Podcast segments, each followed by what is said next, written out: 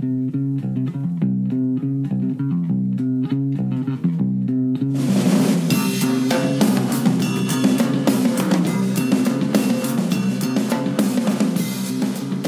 and welcome to Conversations with Matt Dwyer. I'm Matt Dwyer, everyone. Thank you very much for listening. If you're a first time listener, uh, this is a music and arts podcast. Uh, and uh, sometimes it veers into uh, activism and activists, but uh, today it's not music or activism. I talk with the great filmmaker Alex Cox. Uh, it's a it's I kind of was beside myself that I landed Alex Cox. If if you're unfamiliar with his work, he's got a huge body of films that he's directed: uh, Repo Man, Sid and Nancy, Walker, Straight to Hell, uh, and he's here to talk about his new film, Tombstone Rashomon, which is uh, he sent me a, a screener of, and which is it's great. Uh, find it out there in the world. You can go to alex dot alexcox.com and uh, check out more about him. Uh, it's a really fascinating talk, and we really explore independent film and filmmaking, and it's uh, he's he's great. If you if you if you, I haven't had a lot of film directors on the film. I had Shira Piven and uh, Jordan Vogt Roberts, who did Kong Skull Island, and I forget his other. He did an indie film today, Boys of something of Summer, Kings of Summer. Um, so if you like those movies, go listen. Uh, those filmmakers, go and listen to those episodes or peruse my library. I'm nearing 190 episodes. I've interviewed some very fascinating people over my lifetime and some some unique, legendary, insightful artists. So please, anyway, enough of that. Uh, check out Tombstone Rashomon, and here's my conversation with the great Alex Cox. Thank you.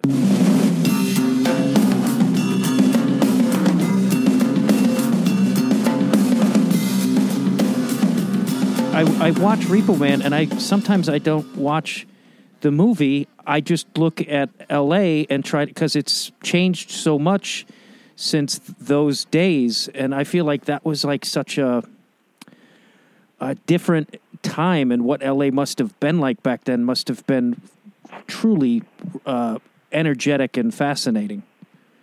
Well, it was different, wasn't it? I mean, though, because the punk scene was very exciting, and those industrial districts that hadn't been gentrified or re- repurposed, you know, were very interesting. But it was terribly polluted as well. I mean, the air in the 1970s and 80s was diabolical, you know. So, I mean, I've been to Pasadena. I, because the air was so bad, you know. I think I went one time to go to the Huntington Library, and that was the only time I ever went to Pasadena, you know, until about 10 years ago, because the air was just terrible. And I would have lived downtown. I would have loved to live downtown, but again, the air quality was so bad in those days. So that's a change for the better. Yeah.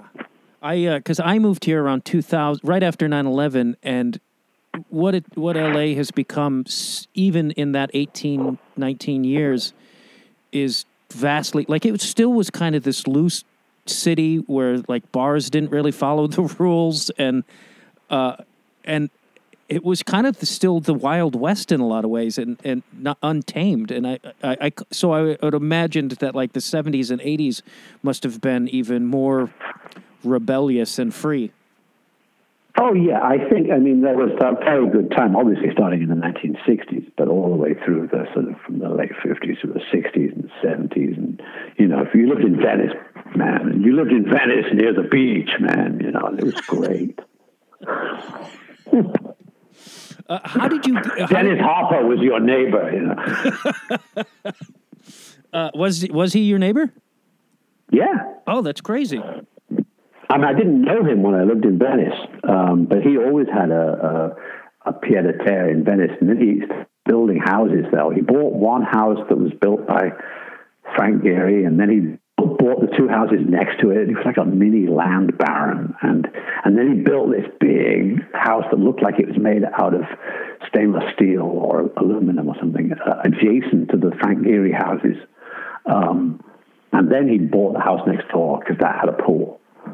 So he was kind of a mini a mini land baron of, of Venice, California. Uh, how did you wind up being a part uh, of the LA punk scene? I just went to shows, you know, because I was a student, and so we would do, you know, what are you going to do? You know, what are you going to do tonight? You know, so we'd go to see shows, and we went to the Masque, you know, and and and the the Whisky, and a lot of shows at the Starwood, and downtown at Al's Bar, and also sometimes there would be, you know, concerts, you know, like at, at UCLA or or Santa Monica Civic. Uh, I saw on a gang of four. I saw them at Magic Mountain. You know, so wow. but that was quite that was quite rare that a punk band would play at an amusement you know park. Yeah, Al's Bar is still legendary. Like people still talk about that place. Uh, even people who aren't old enough to go were old enough to go there. It's like that iconic. And is it still, it still, is it still, does it still exist? Um, I think it's something different now, but I do think it's still because I've yeah. been to whatever it became. I can't remember what it's called though. Yeah, because the Starwood is gone, and I. But that's I mean, that, so other venues appear. Yeah, that's that's actually happening currently in LA. A lot of the old venues that I first went to, or like uh, Spaceland, and uh, is gone. And but it's like you know th- that those scenes always just find new places to sprout up, and, and yeah, and yeah, something exciting happens. Yeah, because the Masque was a, was a, was a moving venue. I mean, I went to the Masque in, in two different places, I think, you know, and uh, it was just a name. The name would travel to a different basement. I'm always. Uh, do, were you aware? Because I'm always fascinated by eras and these these times, because there's now they're so. Uh, it's such they're legendary. Did you know that you were in the middle of something special when you were there? No, um, not at all. No, because how would how could I know? You know, I mean, I just thought it would always be like this. What did I know? You know, it was very. It was like Los Angeles. I didn't know that I was in Los Angeles specifically. I mean, I knew I was. I knew the name of the city, but I thought probably all American cities were like Los Angeles because it, it was the only one I knew. Yeah, that's interesting. Because I came from Chicago and New, and New York, and it's like it, uh, LA is such a unique and different city than pretty much all the cities that I've experienced in uh, in America. If you about if you spend time though in Seattle or in Tucson or the Phoenix, Scottsdale, Tempe, Metropolis, Las Vegas, I don't know. I think they're all kind of Reno. Denver. I mean, they're all kind of a I guess kind if, of a muchness, you know. Yeah, I mostly was like East Coast and uh, like uh, barely in Seattle, but I um. Houston, Houston is like if if New Jersey and Los Angeles had a child, you know, it's like that bad. Um, and you, what made you transition? Because you came to LA to study film. You went to USC, am I correct, or UCLA?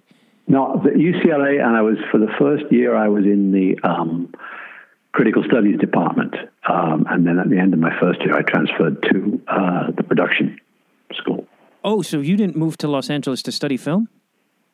Yes, I did, but oh, I was, okay. but it was critical studies. You see, I got a grant for the first year that I was in at UCLA. I got a grant, a Fulbright grant, to to study film. Um, I didn't have a piece of work to submit, and in order to be considered for the film school production, you had to have a piece of work that you put forward as an example of what you would do, and I didn't have any. So um, I applied instead to be in the critical studies program, thinking that thinking that the two there was a lot of overlap between the two, and I'd meet production people, and and then it was very easy to switch after my first year. So was it easier to work your way into the f- film industry then? It seems like uh, than it would be, say, nowadays.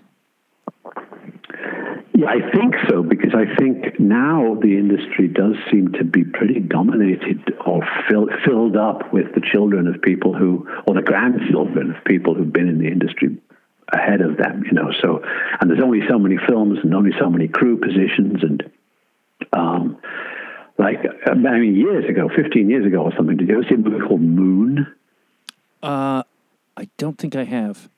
It was a nice little movie about a guy, a guy on the moon who turn, who discovers, you know, well, I won't say it, spoil the story, but it's like the only man in a little kind of base on the on the moon who's supposed to be doing stuff, you know, digging up minerals and things. And uh, know, nice little science fiction movie, about three and a half million bucks, you know. And you'd think that's the kind of low budget movie that one would reasonably wish to be doing. Well, good luck, because the director of the movie was the son of David Bowie, and the producer was the wife of Sting, you know. And that's how competitive and how nepotistic the film business is. And you've been working out, uh, even your early films, were they still somewhat outside of the system, or were those more in the studio world? Well, the first film that I, the first feature that I did uh, called Repo Man was uh, financed by a studio, but has a negative pickup, which meant that they didn't get to see the film until it was almost finished, and they just agreed to buy it on the basis of the screenplay. And the, the guy who organized that was the executive producer, Michael Nesmith.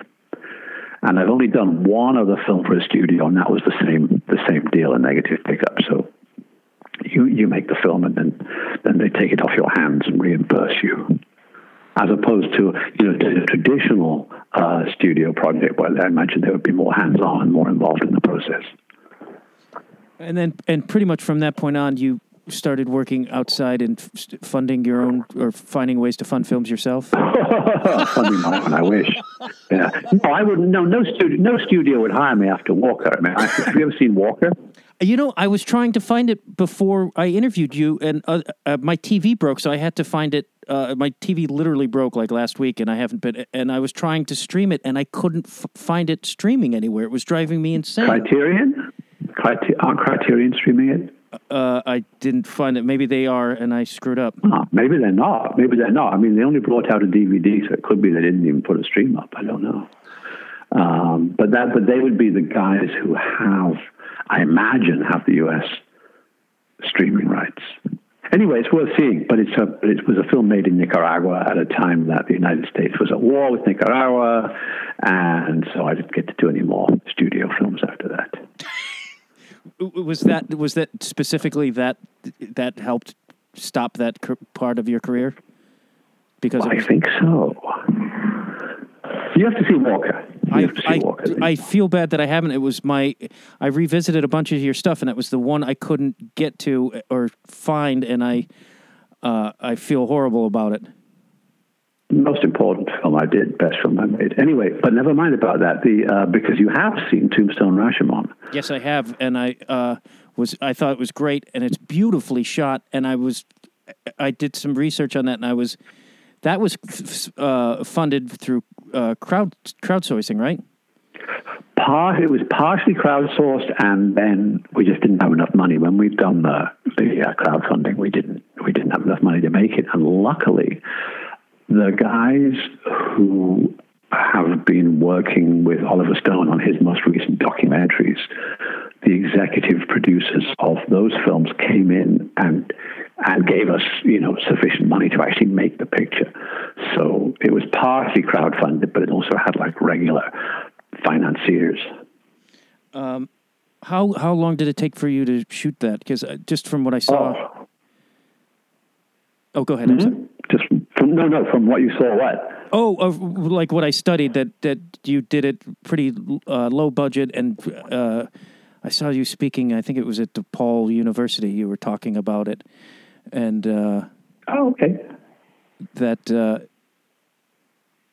uh, yeah, that just that it was pretty pr- done pretty low budget and with certain just parameters the main parameter was just shooting two units at once, and sometimes three units at once, which was something that I'd only really done once before. I'd done it for a little while on, on Walker, but the cinematographer, David Bridges, didn't really like it because he felt that he wasn't, obviously, he wasn't getting to manage the visual aspect to the extent that he wanted.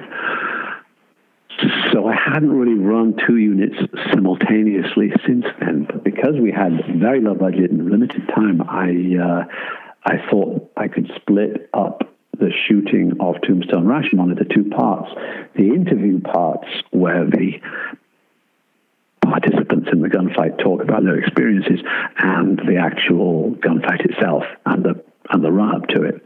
So I would be with Unit A doing the gunfight and doing the, uh, the saloon scenes and the other scenes with the actors, and a different unit, the second unit, would be um, working with a different director, different cinematographer, shooting these interviews, but really shooting them in that very traditional, eh, corny, you know, hang up a green kind of. I mean, I'm sorry, hang up a grey mottled screen behind the uh, behind the subject, you know, and and get them to look down the barrel of the camera um, style.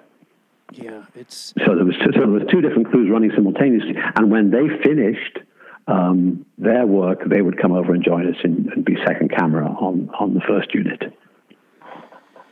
Is there uh, less or more pressure when it's that kind of situation opposed to, uh, say, doing a studio film? I think if you were doing a studio film, you would be working at a much slower pace.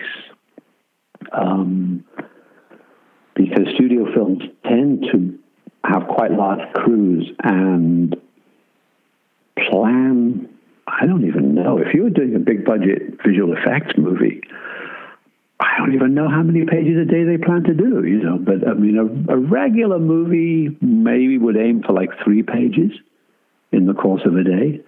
Uh, a studio picture less than that, probably, especially if there are location moves or people are spending a long time in, in makeup or have other concerns sometimes actors only want to work a certain number of hours a day. You know, if they're big stars, they can they can kind of dictate things. And if you're working in the independent sphere, you actually can go faster than that. And I think going speedily is better than going slowly. Not in terms of driving on the highway, but in terms of making a film. Do you? Because I, f- I feel like there's an element of punk attitude with your films. Not I, I I'm using that term I think loosely, but like the DIY sort of do it yourself. Do you feel like there that was something that you've learned f- from the early days of your punk scene, where people would just be like, "All right, we're going to do this and make it happen." Was- I think it was the same philosophy because when we made Repo Man, uh, the casting director, Vicky Thomas, had never cast a movie before. Uh, she was another student at UCLA, and we all wanted to be directors. And but also, I mean, I really liked Vicky, and I liked you know a lot of my colleagues at UCLA. And so I said, well, work on the film in some other capacity. And she said, well, what can I do? And I said, well, be the casting director, you know. And so she goes, okay, I'll give it a go.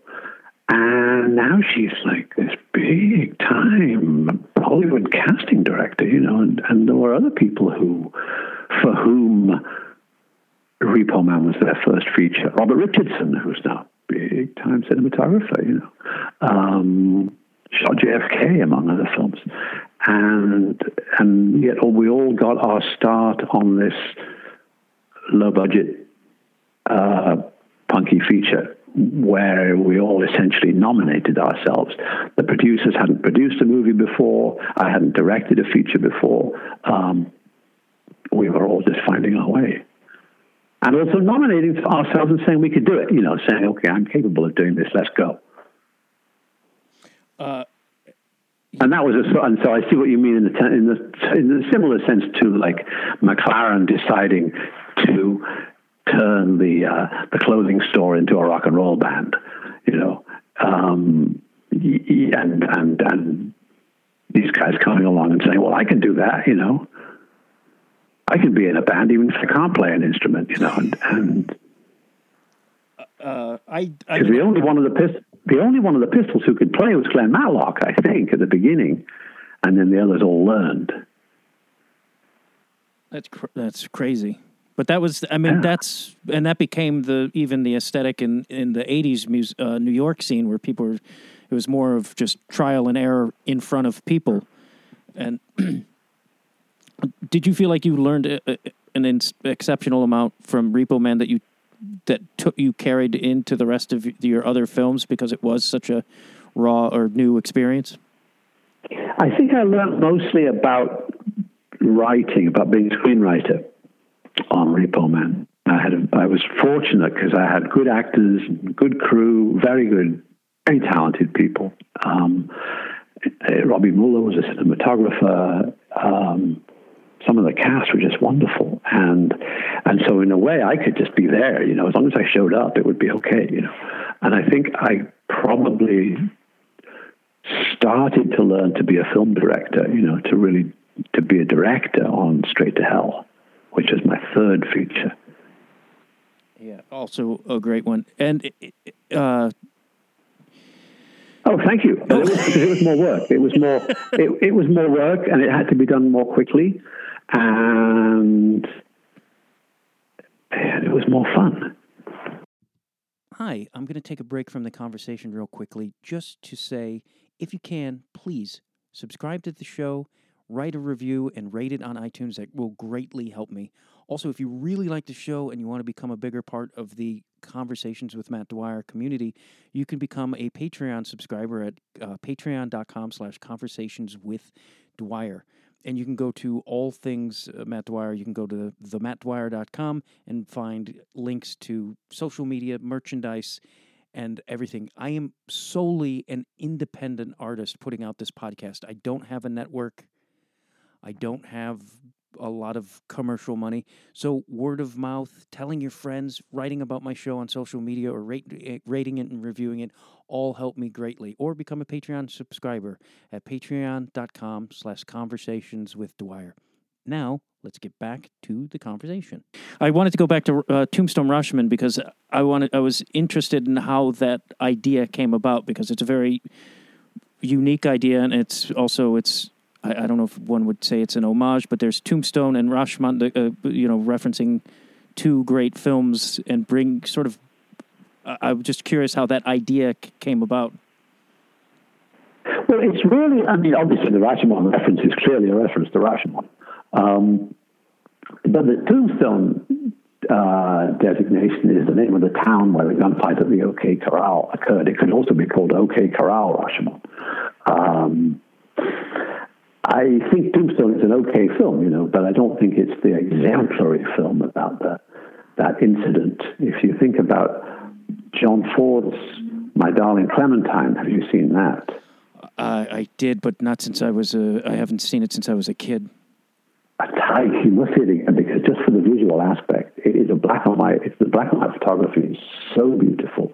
There are things, there are images in that in that film, interiors look look at they're lit by oil lamps, you know. But the the beauty of them is just incredible. The stark contrast. Um, so it's not only a magnificently shot film. Um, takes place in Monument Valley, um, which you can't beat, and it has this guy Victor Mature playing Doc Holliday, and it's amazing because Doc Holliday was an emaciated, scrawny, angry, you know, quivering little guy. And Victor Mature is six foot four and built like Tarzan, you know. Um, and he pulls it off totally. He completely pulls it off playing Doc Holliday because he was a very, very good actor. And so anyway, so the genesis of the thing is that I was always interested in stories about the gunfight at the OK Corral, or just outside the corral, that took place in uh, Tombstone in 1881, I think it was. Uh, and I followed this. I read a couple of books about it. I'd read Wyatt Earp's autobiography, or biography by Stuart N. Lake. I had seen the movies and always wanted to make a movie about the subject myself. And never really knew what the format should be. I was suspicious of Wyatt Earp. I didn't think he was necessarily the hero that he was portrayed in, in, in movies. But I wasn't didn't really have a horse in the race, and so I, I just started reading about it and, and learned a fair amount about the historical events There's a whole bunch of interesting texts and books about, you know, fact, not novelizations, but actual you know, histories of it, but from different partisan perspectives, from the perspective of Wyatt Earp and Doc Holliday and the, the law and order banker crowd, the Republicans in town, and also from the perspective of Ike Clanton and the Cowboys and the McLaurys, the country guys who were the Democrats. Um, so, along with everything else, all the other complications of the story was this this that there was a partisan battle going on between the two factions.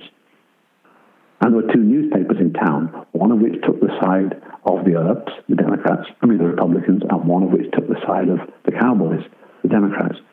So the whole thing broke down in this very neat way, and yet everybody contradicted everybody else in their testimony after the event. And that in itself became very interesting because I wasn't the person who could say definitively whether Kate Haroney had watched the uh, the gunfight from the window of the photography studio or not. She said she did. Um, I can't certainly guarantee that anything Doc Holliday said was true. I would kind of doubt it. Um, and as for the rest of them, you know, they all contradict each other. Clanton contradicts Earp. Um, they wouldn't even let Doc Holliday give testimony at the hearing after the after the event because he was so volatile. But he was later interviewed by reporters in Colorado when he'd been kidnapped by a bounty hunter who was trying to extradite him back to Arizona to stand trial for these crimes. So it's all very convoluted and very complicated, and the Rashomon format, which Kurosawa, of course, used in his magnificent film, is, is a good way to do it. Wow, uh, f- fascinating. I'm wondering what, uh, because you grew up in England, what drew you so much to westerns? Oh, we love that stuff. Well, we did in those days. I mean, I think now they're probably love other, other stuff, you know. Um, I, but when I was growing up, it was like the last gasp, not only of the American cowboy film, there were movies like The Wild Bunch, um, but the Italian Western was big, you know, as when I was a young cinema goer. And so uh, the first Italian Western I saw was for a few dollars more. Whoa, what a good film, you know. And, and, and, and like you say about looking at movies not so much for the story as for something else, I found myself looking at these Italian westerns not for the story, but for the locations, for the desert that they were shot in, you know, and starting to recognize land, landscapes and land formations. Yeah, and that was really fun. Um, I feel like the way Sergio Sergio Leone did shot films would could not.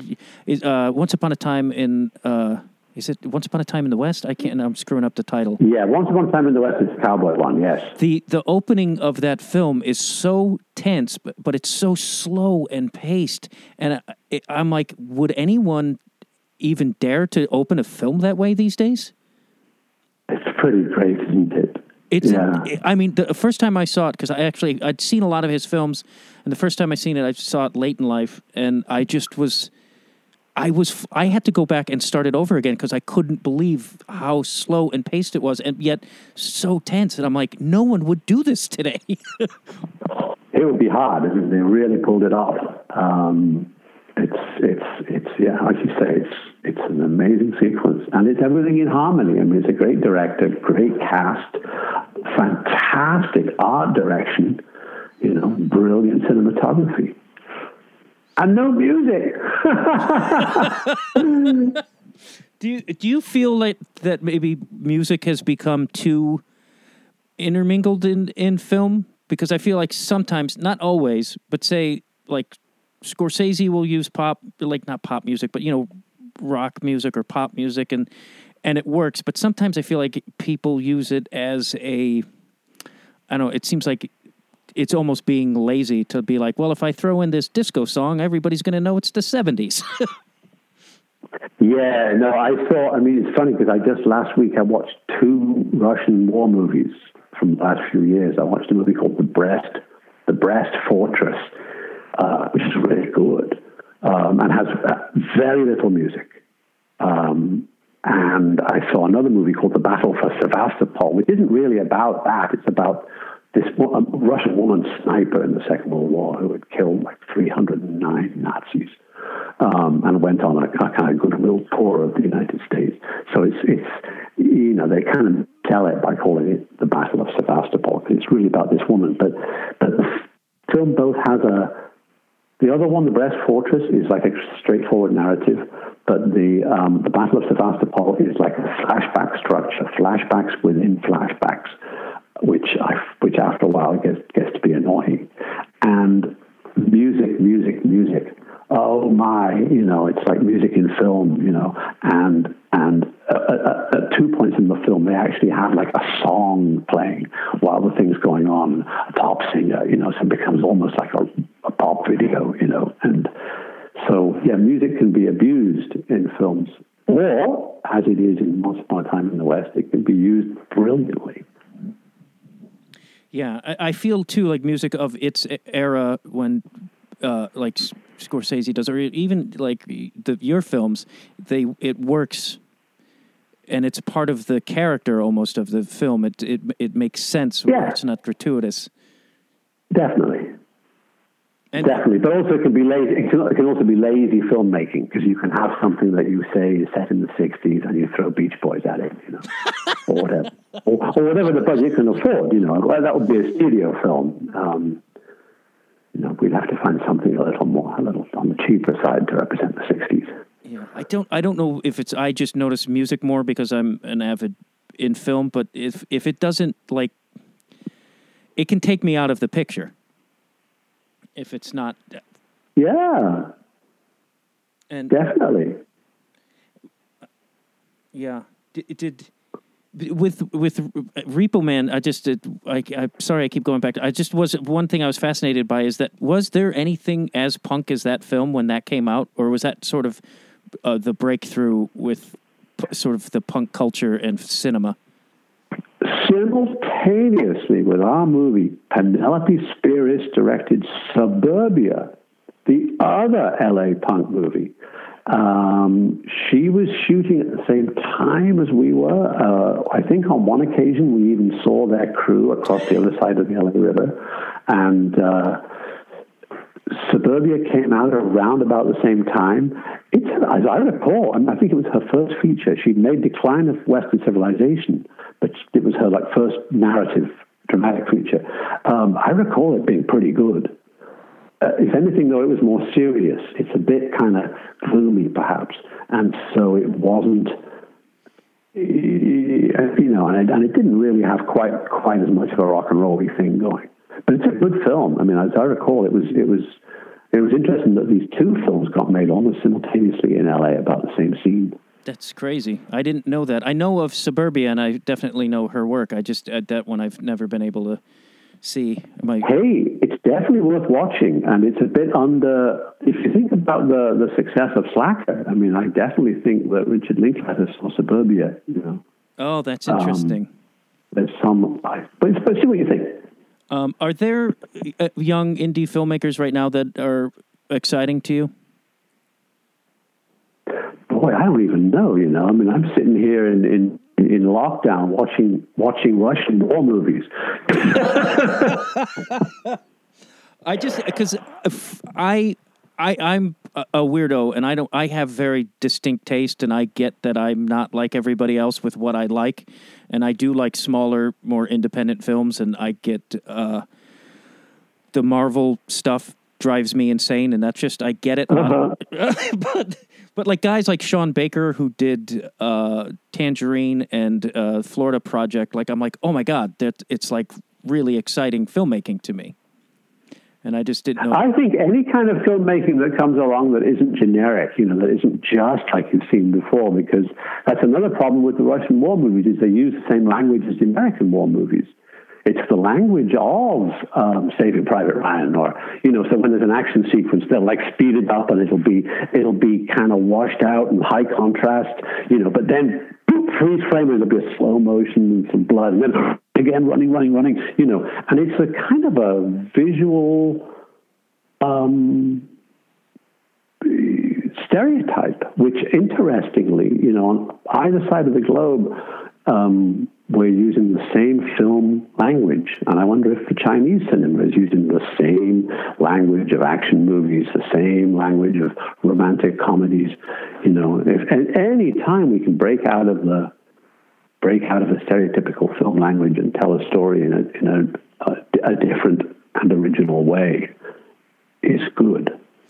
Why do you think it's so hard for that to happen? For people to break? Uh, it's like if anytime I watch a mob movie, they can't help but reference Goodfellas, and I'm like, it's like I'm like, why is why did they not go? Hey, maybe we shouldn't do this.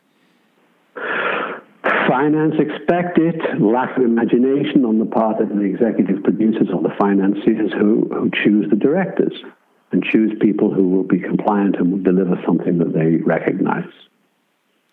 Does that seem more prevalent in film today than perhaps it once was? Because you look at the 70s and the 80s. And, yeah, there was, that, there was that brief, there was that brief chunk of time really, which came in with Roger Corman and AIP. Sort of, they they broke the the old system because prior to Corman and AIP coming along, the studio had a lock on distribution you know, and so the you know the MPA and all that, the the in-house censorship of films and stuff was all a lock of the studios.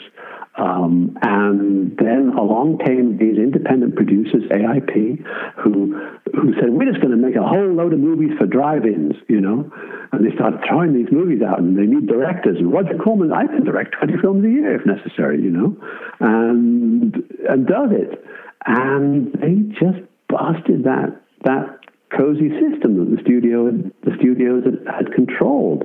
And then out of that world came Dennis Hopper and Easy Rider, and and the studios then started to take gambles. Very briefly, they gambled on low budget, interesting films with interesting directors like Monte Hellman and Francis Coppola and, and other you know really interesting filmmakers. You know, so yeah, that lasted, didn't it, through into the 1980s.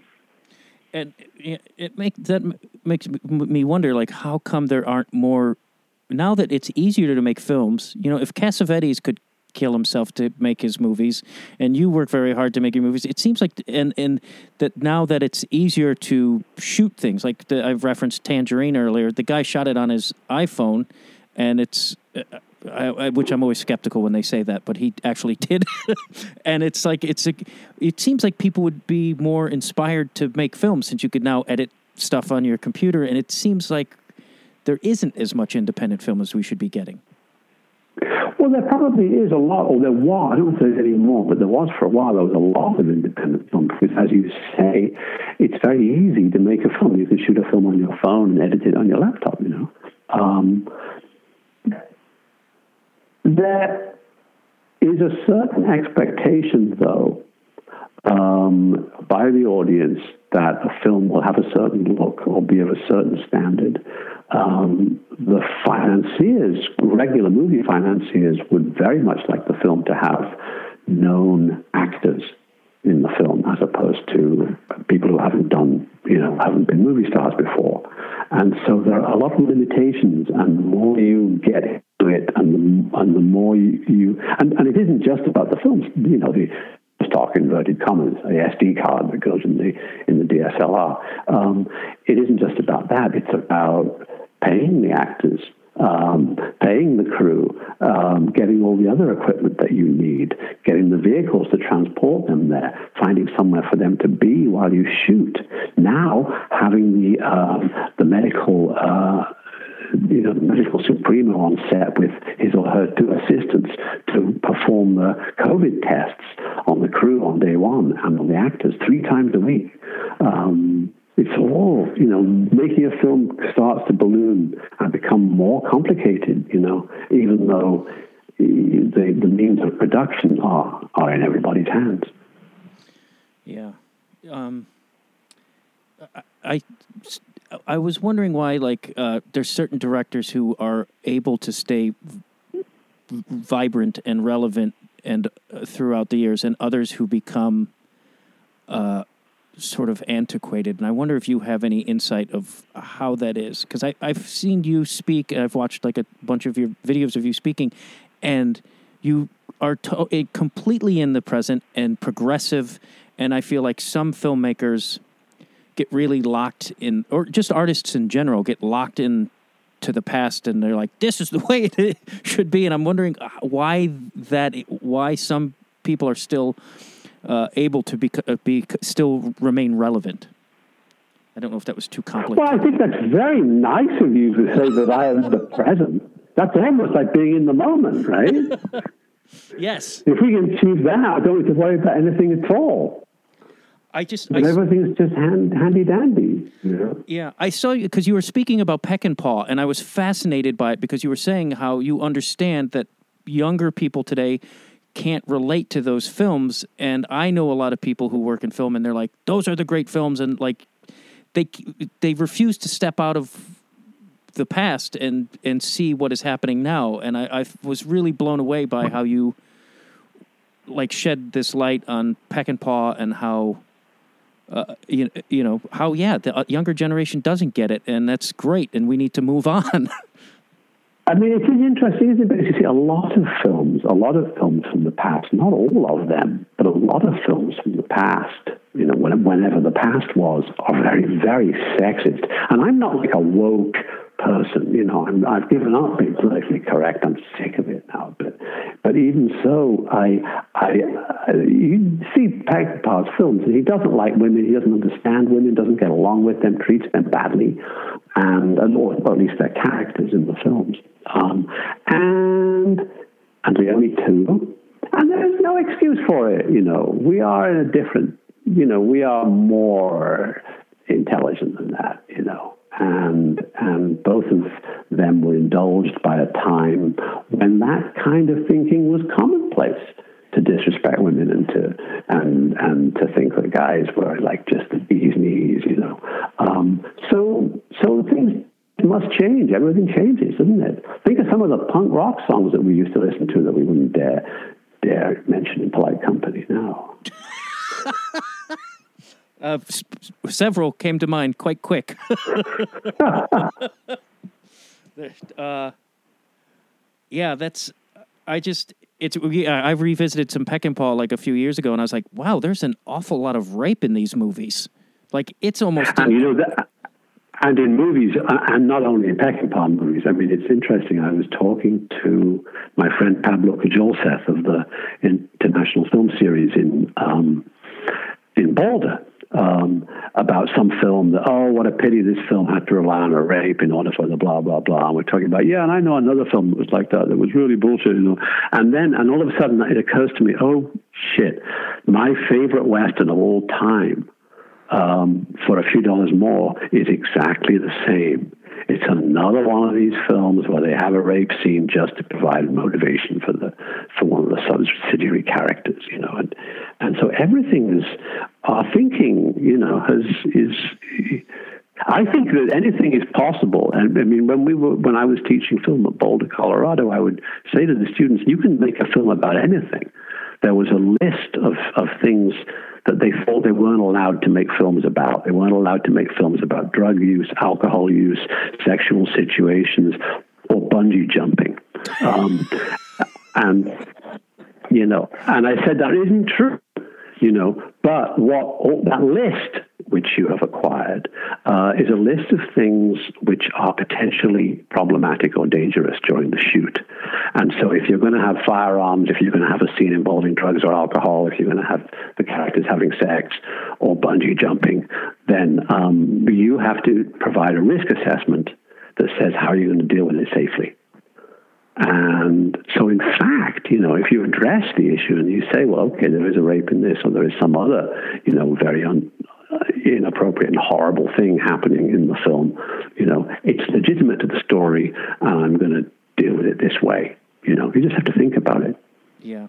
How do you feel because uh, there are so many films that are have moments like uh, Holiday Inn is the first one that you know where Bing Crosby's in blackface. There's a ton of those f- moments in film that are uh, racist. I mean, even the I believe it's the Searchers gets pretty, uh, pretty racist, if I'm not mistaken. Well, and, and the Searchers, but the Searchers, then you can say, well, the Searchers is a film about a racist, isn't it? And and again, they set it up in this in the normal kind of stereotypical way, where the the the Indians really are total savages who who do unspeakable things to white women and stuff like that. But but you know, so it is a kind of a stereotypical one sided perspective of you know of the war against the against the Indians, and and yet the character of Ethan Edwards is indeed um,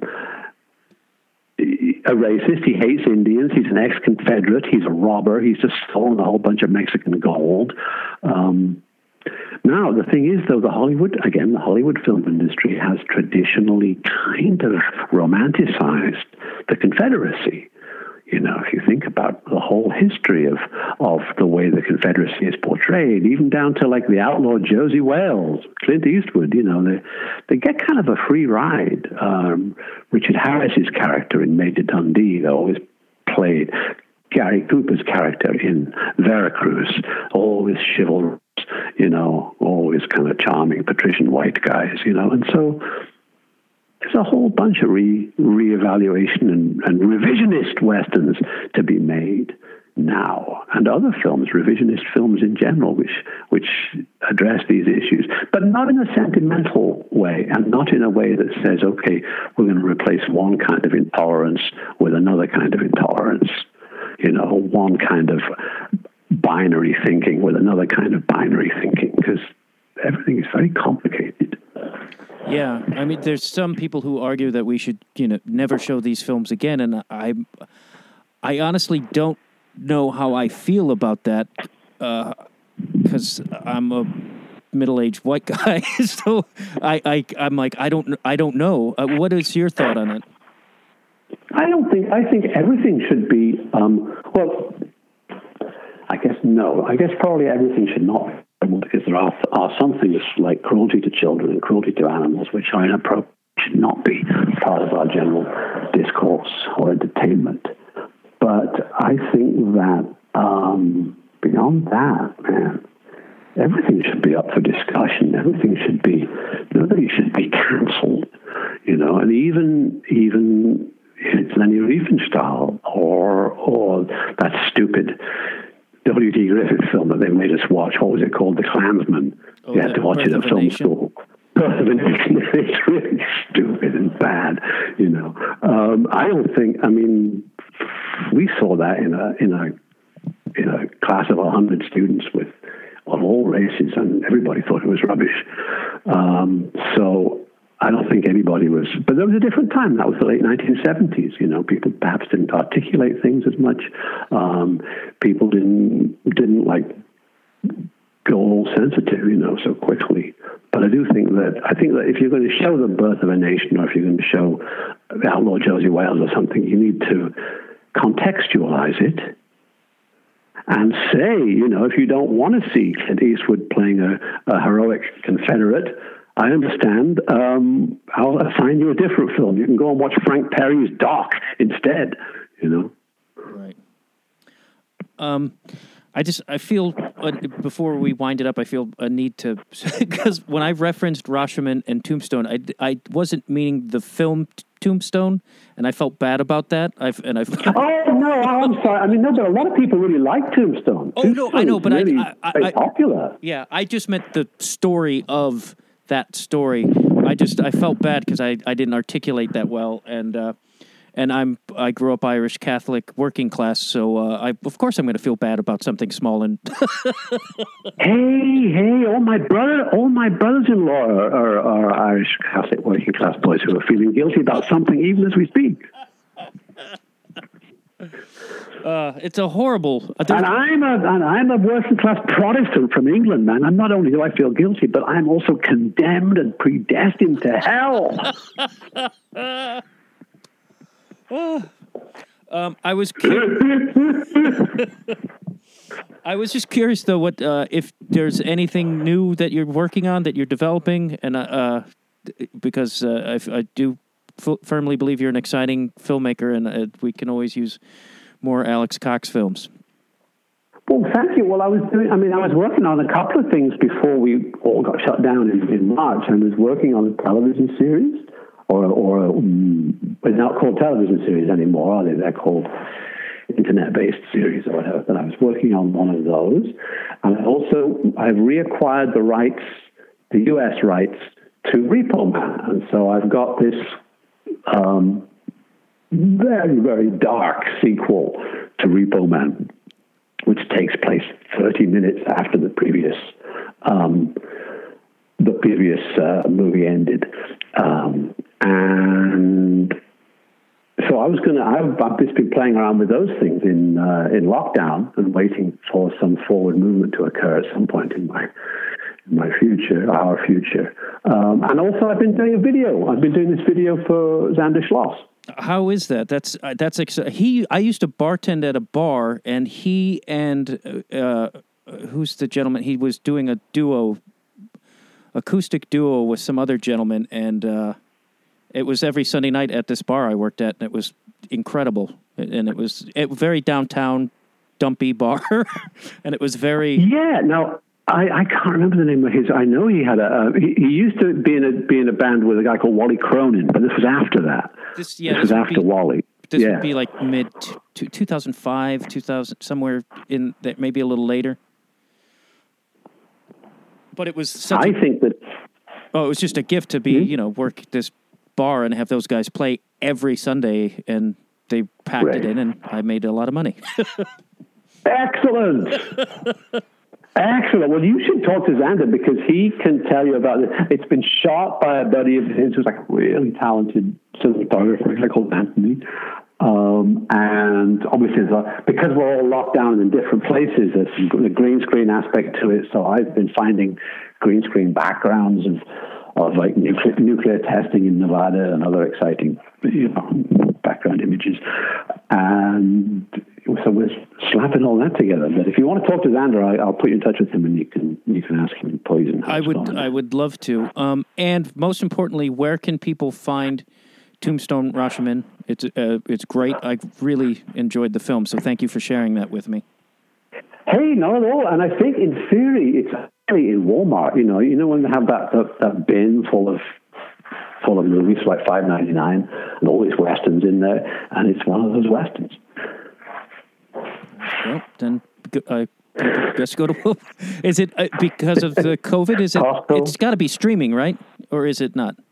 They're going to stream it. I don't know if they've started streaming it yet, but I think for some reason they didn't do it at the same time as the DVD release. I don't know why. And do you have? But a, it is going. It is supposed to be streaming at some point. Yes. Is there a website or anything people can go and look at more more about you? There's a bunch of stuff related to Tombstone, Rashomon, and me. Uh, yeah, I used I had this website called alexcox.com. Funnily enough, and if you if you go there, then you get you get dragged to the kind of the updated WordPress equivalent of it. And uh, and there's a bunch of stuff about Tombstone, Rashomon there, and some Repo Man stuff, and also a bunch of stuff about Bruegel. Great. Well, I'll put that in the show notes, and I thank you very much for your time. It has been uh, an honor, and I am grateful. Hey, it's very nice talking to you. Thank you very much.